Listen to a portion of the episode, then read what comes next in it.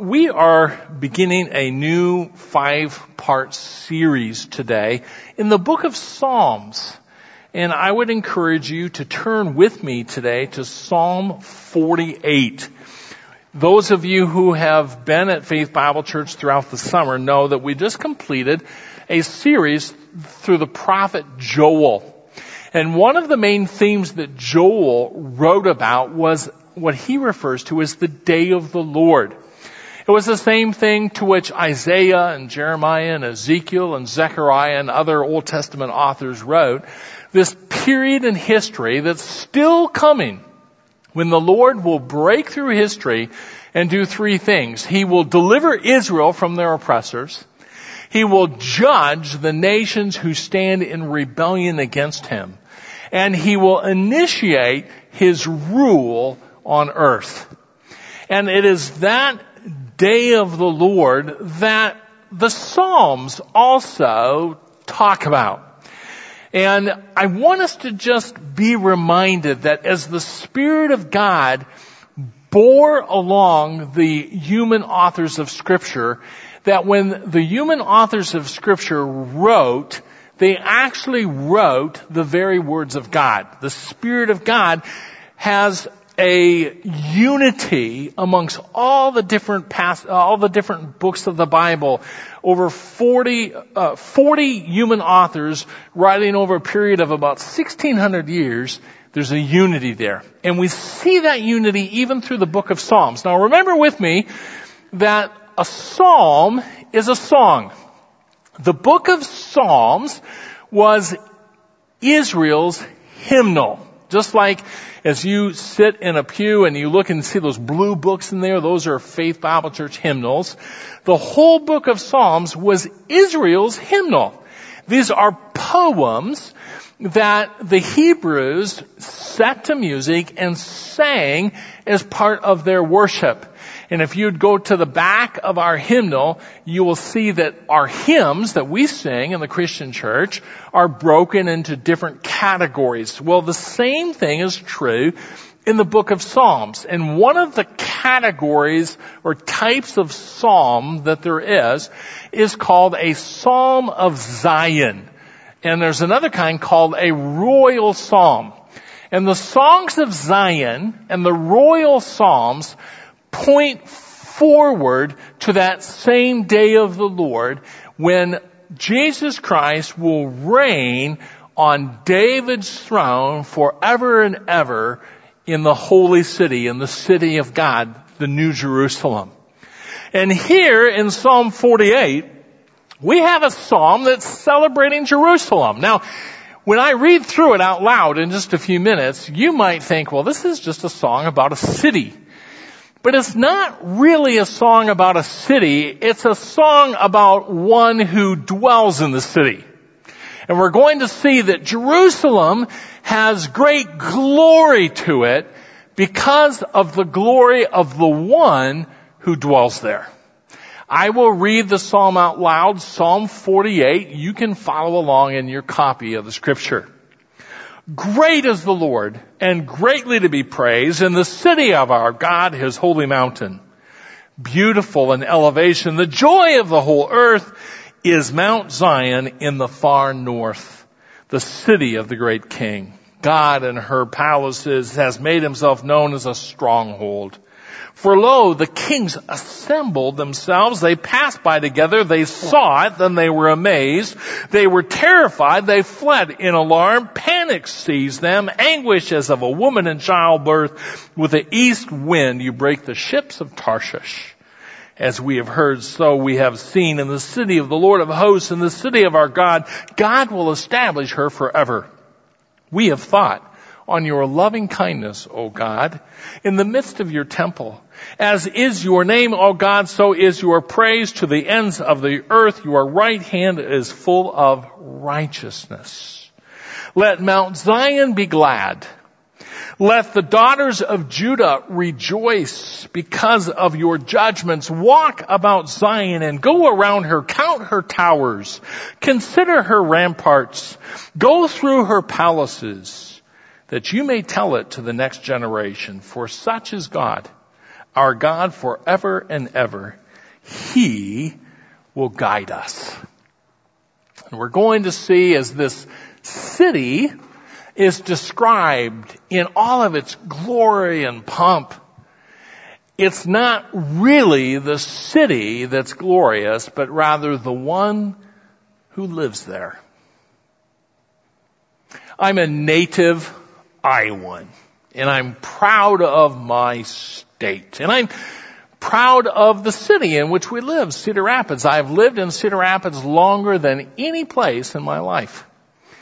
And Cedar Rapids is an interesting town because we have quite a growing, diverse population of people who live here from all over the United States because of several large employers in the area. In fact, more and more folks who live here from all over the world. And Cedar Rapidians are for the most part pretty welcoming to people to our community. I have a pet peeve. And one of my pet peeves is when people move here and then continue to say what a bad place it is. Oh, I, I have a hard time with that. And I, you'll have somebody say, well, yeah, there are, there are things to do here. There's some trails, but not like St. Louis. Or, yeah, you Iowans, you have some decent food, but our food in St. Louis is much better. And, you know, you kind of start feeling like saying, well, if St. Louis is that much better, I think I hear St. Louis calling you. You know, and, and, and I've been to St. Louis and in my opinion, other than Waffle House, um, it's pretty much just a town. Now, I do like Waffle House. And you know, when you really start talking to someone about why they have such a deep love for their town, it's usually not the city itself, but when you boil it down, it comes down to who lives there. Who is there that really makes it a special place. And one of the things we're going to see in Psalm 48 is the psalmist is talking about this great city. It's really not the city.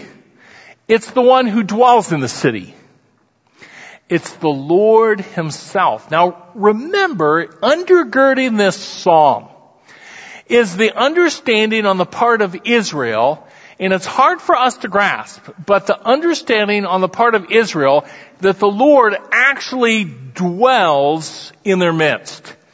I alluded to it very briefly last week, but at the end of the book of Exodus, when the tabernacle was built and dedicated, and that would have been Israel's first place of worship that was actually mobile when it was erected and dedicated, Exodus chapter 40 says that the glory of the Lord showed there.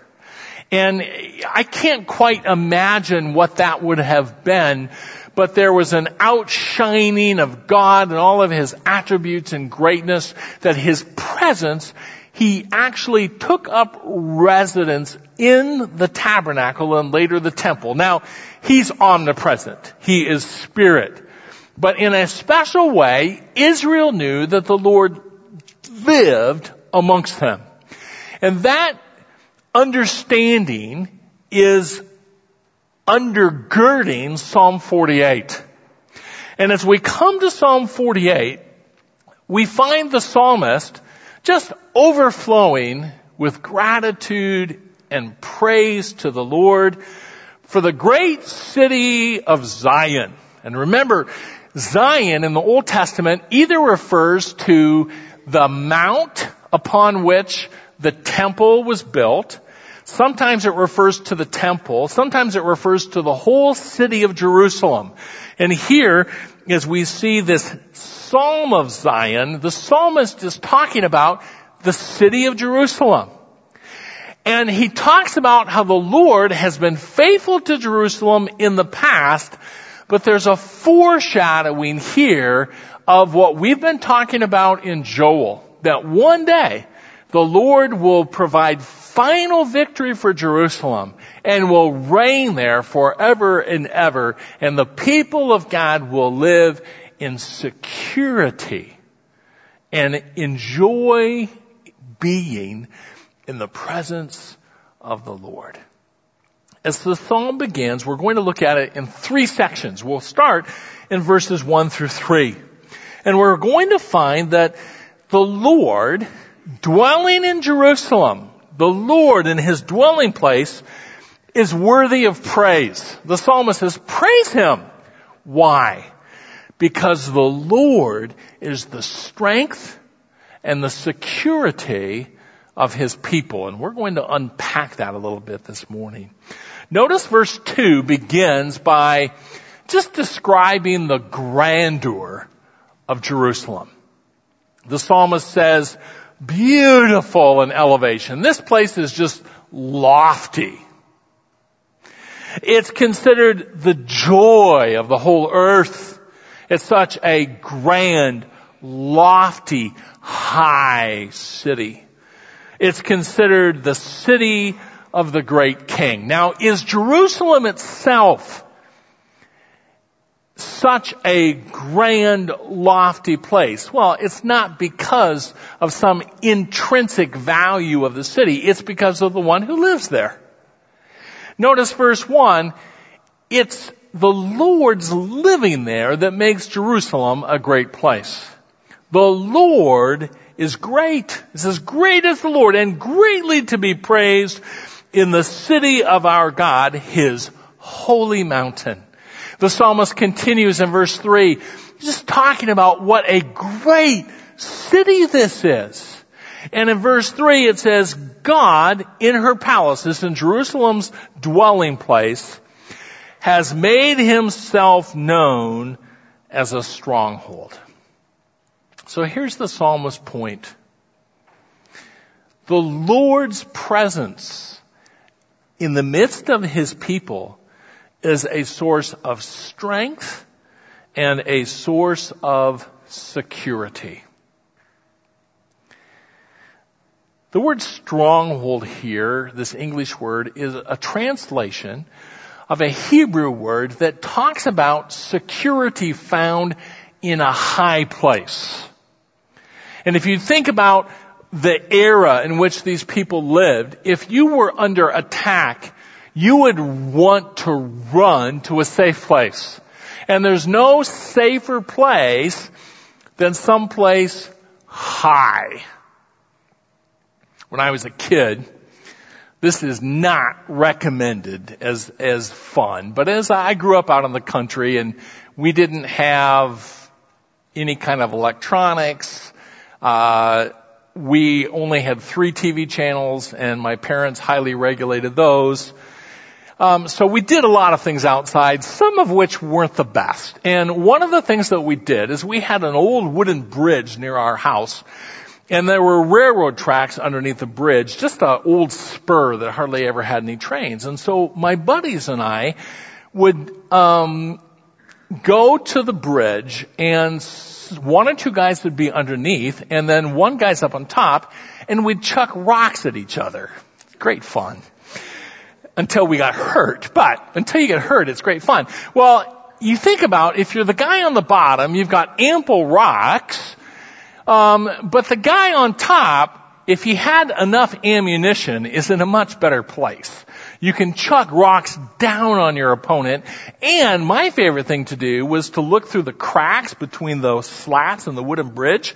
And if you can pick out your enemy below, then you push gravel down on top of his head. It was great fun. But the best place to be was up high. You can look down, you can throw rocks down on your enemy. If you're down below, it's just lucky if you hit a guy with a rock.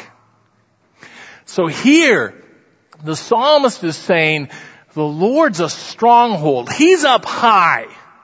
And if you run to Him and take refuge in Him, it's not only a place of security, it's a place of strength, military strength, because with Him in the stronghold, you're not going to be attacked. He's a refuge. He's a place of security. So the psalmist says we should just be overflowing with praise because there's such security and refuge and strength that we can find in the Lord. My wife Barbara and I enjoy taking little day trips. We're kind of behind this summer. I keep telling Barbara we're behind in our day trips. And then she responds, yes, but when we go on a day trip, then we don't get anything done around here. And so we try to find balance. I want to go have fun. She wants to work. And we're behind in our day trips. One of our favorite day trips is to go up to Decorah. We like Decorah. It is just this quaint, idyllic, beautiful little northeast Iowa town. And I have a set of things that I like to do. When I get to Decorah, I like to go to Whippy Dip and get ice cream. I like to eat at the Angry Pickle and order the Wopsy sandwich. We like to go up to Seed Savers and walk on the trails and they have an orchard in the fall that has heirloom varieties of apples and they don't mind if you try the different apples. And then we like to walk amongst the historic streets of Decorah and see the beautiful old mansions that are all restored and walk up to the city park. It's just really a beautiful place. One of our favorite things to do is to go to the famous waterfall in Decorah at Dunning Springs.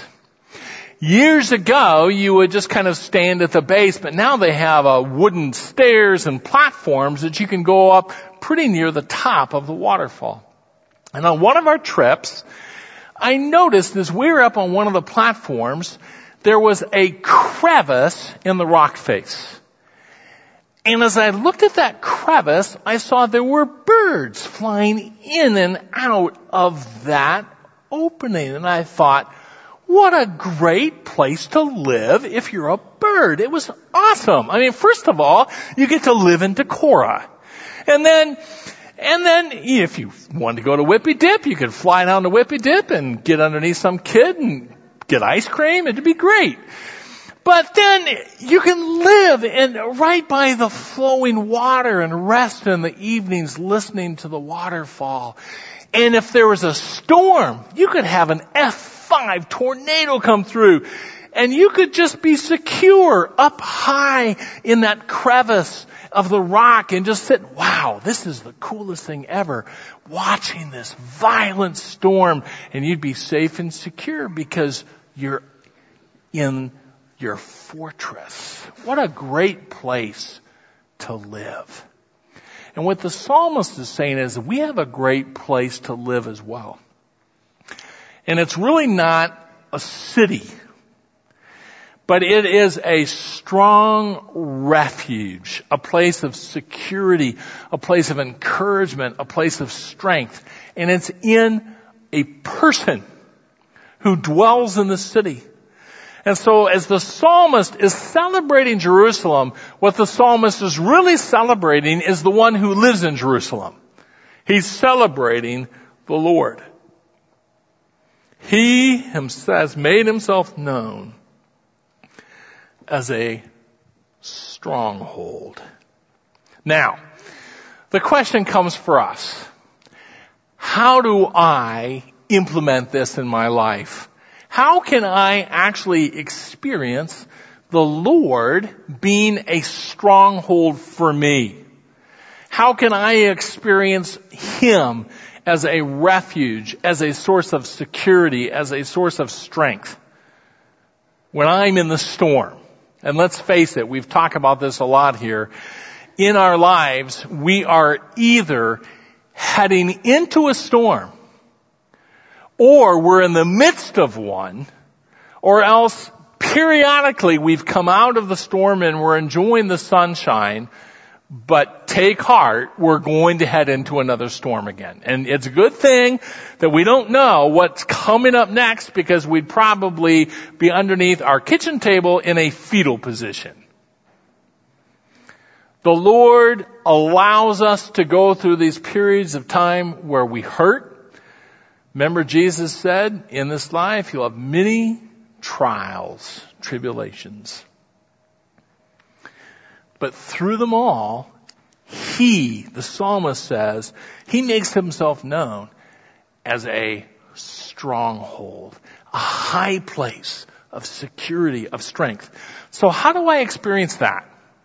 How do I run to him in time of danger to experience him as my stronghold? And to answer that question, I want us to turn to the New Testament and I want us to begin by looking at the book of Romans in the 15th chapter. And we have been focusing in on this, but it's important for us to really take this to heart and implement it in our lives. That one of the ways God demonstrates himself as our stronghold is through his people. The Christian life is not meant to be lived on an island. And one of the things that we see in the New Testament is that God chooses to use His people as instruments, as conduits of His grace. If you feel like you are being loved by a brother or sister in Christ, it's really not them that's loving you. It's Jesus Christ loving you through them. If you feel like you are being undergirded, cared for by a brother or sister in Christ, it's really not them. It's Jesus Christ caring for you through them as a conduit. And when we need strength, when we need encouragement, one of the ways we run to the tower, to the high place, is by running to our brothers and sisters in Christ. Paul puts it this way in Romans 15. Now we who are strong ought to bear the weaknesses of those without strength and not just please ourselves. Each of us is to please his neighbor for his good to his edification. You see, that's part of how God works. He proves himself as our stronghold by undergirding us, by building us up through other brothers and sisters in Christ. The other thing that we see in the New Testament is that we find the Lord as being our stronghold by experiencing the strength that comes in our relationship with the person of Jesus Christ. Paul talks about this in Ephesians 6. And in Ephesians 6, he focuses in on the fact that we actually find strength and security in Jesus Christ. Ephesians 6:10 says, "Finally, be strong in the Lord and in the strength of his might," meaning that the strength of Jesus Christ is available to you to live out your life. Paul goes on and talks about it here that that strength eh, he he describes it as putting on armor. And a couple of the things that he encourages us to do is to stay in our, stay in the Bible and to pray. The most important aspects of living out the Christian life is continuing to hear from Him as we read the only book that He's ever written and to talk with Him in prayer. And in Ephesians chapter 6 verse 17 he says, take the helmet of salvation and the sword of the Spirit, which is the Word of God. There is a strength, a military strength that's available to us through reading His Word. And He will teach us and encourage us, strengthen us through His Word. In fact, I would encourage us all, if you're in the storm, if you are in one of these times where you're just hurting, come to the Psalms and be reminded of who God is. And here Paul says, come to the Word of God and verse 18, with all prayer and petition, pray at all times in the Spirit and with this in view, be on the alert with all perseverance and petition for all the saints. So we lift our own heart burdens to the Lord and we're praying for our brothers and sisters in Christ. How do I come to the Lord as a stronghold? I run to my brothers and sisters in Christ and I cling to my relationship with Jesus Christ. I learn from Him as I read my word and I talk with Him as I come to Him in prayer. The psalmist has said we should be just overflowing with joy and praise to the Lord. He's our stronghold. And then he goes on in verses 4 through 8 and shows us one way that God demonstrated that he is our stronghold by defeating the nations. Now, remember with me that in our series on Joel, in through Joel, Joel talked about a day when all the nations are going to gather against Jerusalem. And the Lord is going to bring final judgment against them and then he will usher in his kingdom. Here in verses four through seven, the psalmist is talking about a past time when nations gathered against Jerusalem. Notice verse 4 says, the kings assembled themselves. They, they, they drew an alliance amongst Gentile nations to come together and attack Judah, attack Jerusalem, Judah's center. And yet we find that the Lord defeated them. In fact, if you look at verse 8, it refers to the city of the Lord of hosts. And that's a name of God. We could translate it the Lord of armies. He is the Lord of the armies of the earth. He is the Lord of the heavenly armies. He is the commander in chief. And here in verses 4 through 8, we see the psalmist describing a past time when nations gathered against Jerusalem and as they gathered, the Lord struck them down almost in a sense without a fight. It doesn't tell us what terrified them so much. But look at the action words here in verses 4, 5, and 6 and 7. The nations gathered against Jerusalem, not recognizing the Lord is there. And it says in verse 5, they saw it. Then they were amazed. Then it says they were terrified. They, they, they were just panicked. It says they had anguishes of a woman in childbirth. I'll never forget the first time we did our first hospital visit as expectant parents. And we went to the birthing unit and there was a lady there screaming at the top of her lungs. And I was just scared spitless and I wasn't even going to have the baby.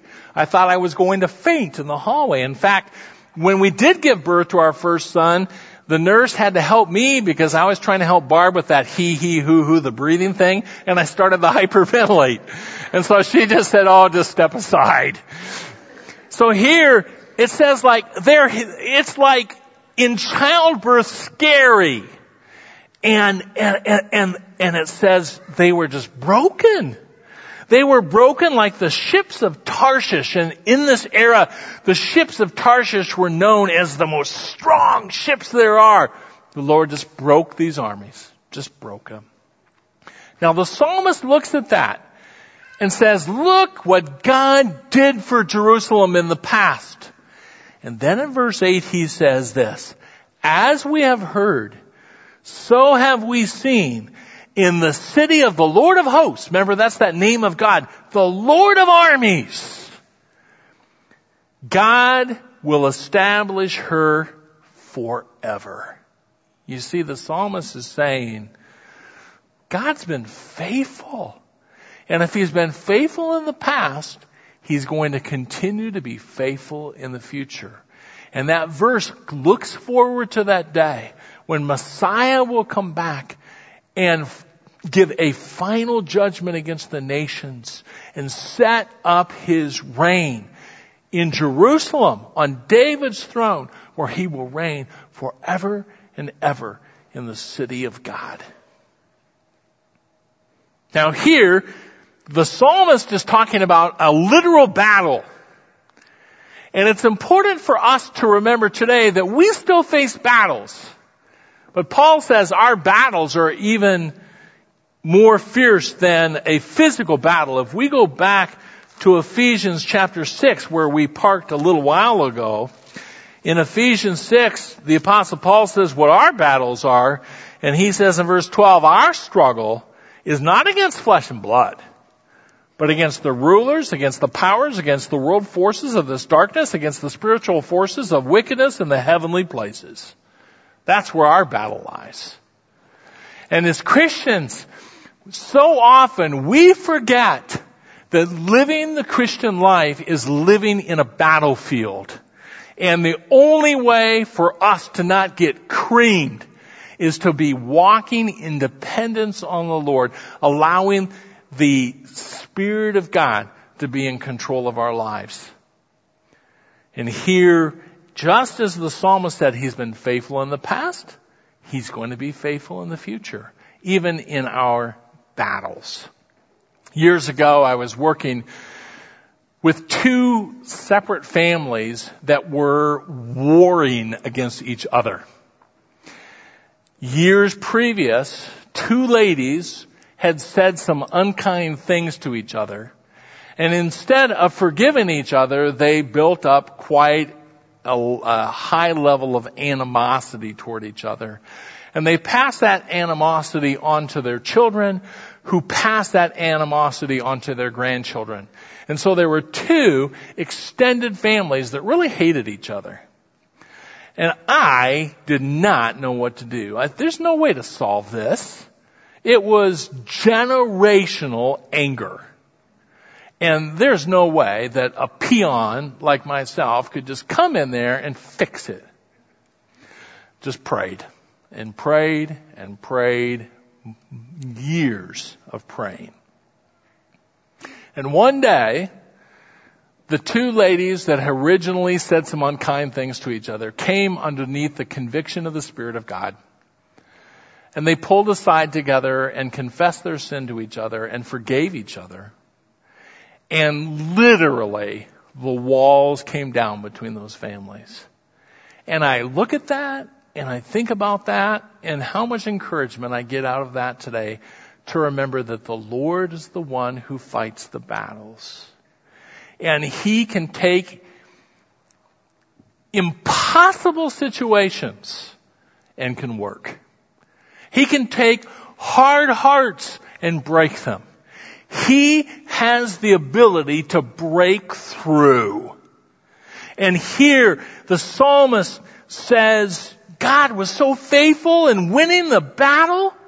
He's going to be faithful in the future. So as we come to verses 9 through 14, he's just overflowing with praise.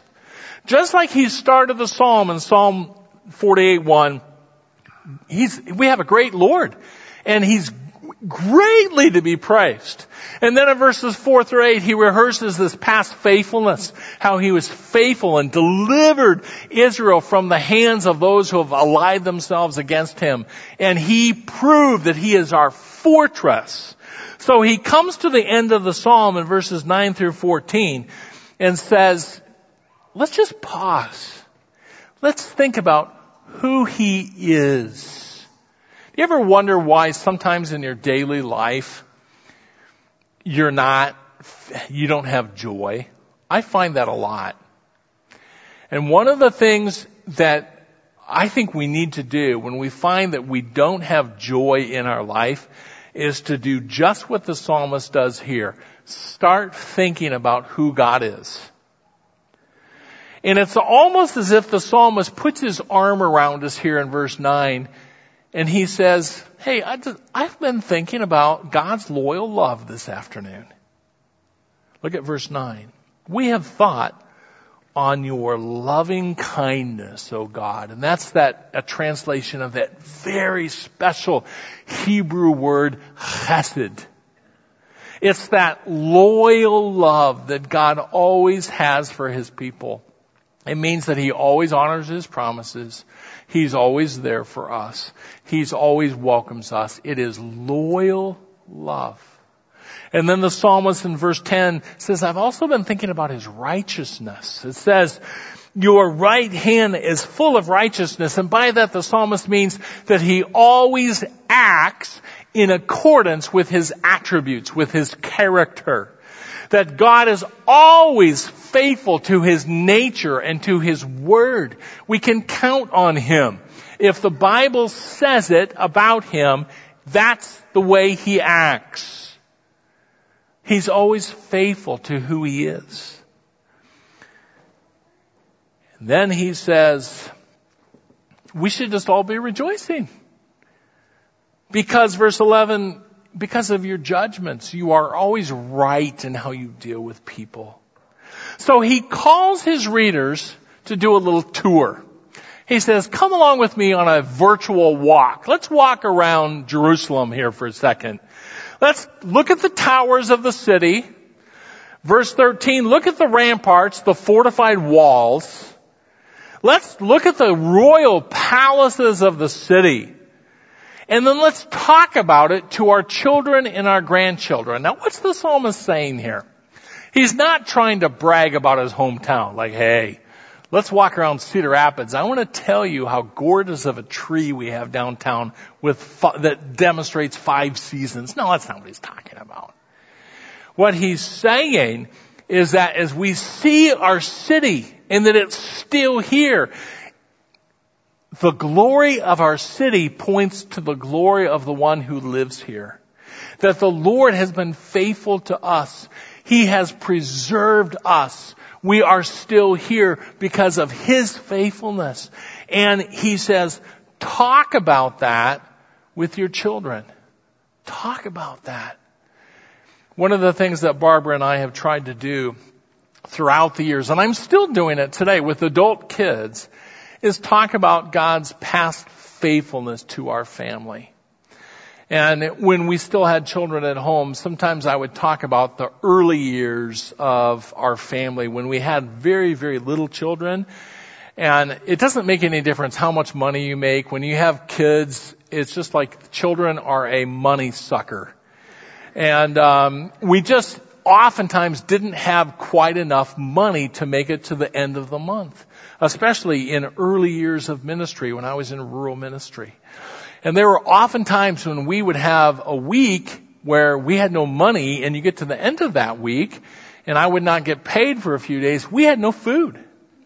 And I specifically remember one day we we had meat because I hunted. I would take about three deer a year. I'd shoot about forty geese a year. So we always had venison and goose meat. Now some of you maybe think, well, you still didn't have any meat, but it was protein.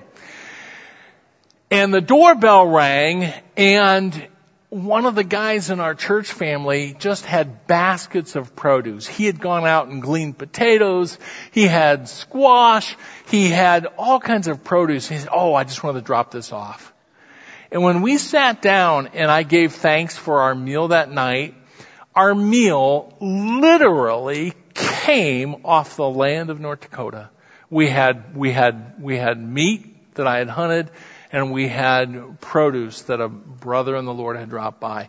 And when we thanked the Lord for our supper, we really did. And so I, we recounted that with our children and said, you know, when we say grace at our table and we thank Him for our food, we really need to thank Him for our food. And we talk and we rehearse how God was faithful here and faithful here and faithful here. We continue to like, it's in a sense, it's like walking through Jerusalem and saying, see that tower? See this, see this. That's how God has been faithful to our family throughout the years. And that's what the psalmist is doing here. He's saying, look around. Start just thinking about his faithfulness. And then he concludes this. For such is God, our God forever and ever. He will guide us until death. What a joyous way to end that psalm. You know, he's been celebrating the city, but not really. He's celebrating the one who lives in the city. And as he looks forward to the future, confident that one day Jesus Christ will reign from Jerusalem, seated upon David's throne and will reign forever and ever, he has that confidence because of who God is. He's a God who is loyal in his love. And he always deals with people according to his character and his word. And the psalmist says, rejoice in that. Find joy in that. And this is a good psalm for us as we're either heading into a storm or we're in a storm right now or maybe you're in the sunshine and just enjoy it for a little while. It's a reminder when we find ourselves in the storm to run to the high place, to run to the tower, to, to start reading our Bible and say, God, please show me as I read right now your attributes, your character. Remind me who you are, that I need to take refuge in you. Remind me of how you've dealt with our family in the past. Help me rehearse those great acts that you have done for us. It doesn't mean we don't have pain. Remember, in this life, you'll have many trials. But how you've been faithful. Time and time again. Because the psalmist says, the Lord's here. In the Lord's presence with His people and His guiding them calls for praise. Father, we thank you for Psalm 48. The encouragement we find here in these verses about who you are in your loyal love, in your righteousness. And we take heart. We are renewed in your word and we praise you. We pray this in Jesus' name. Amen.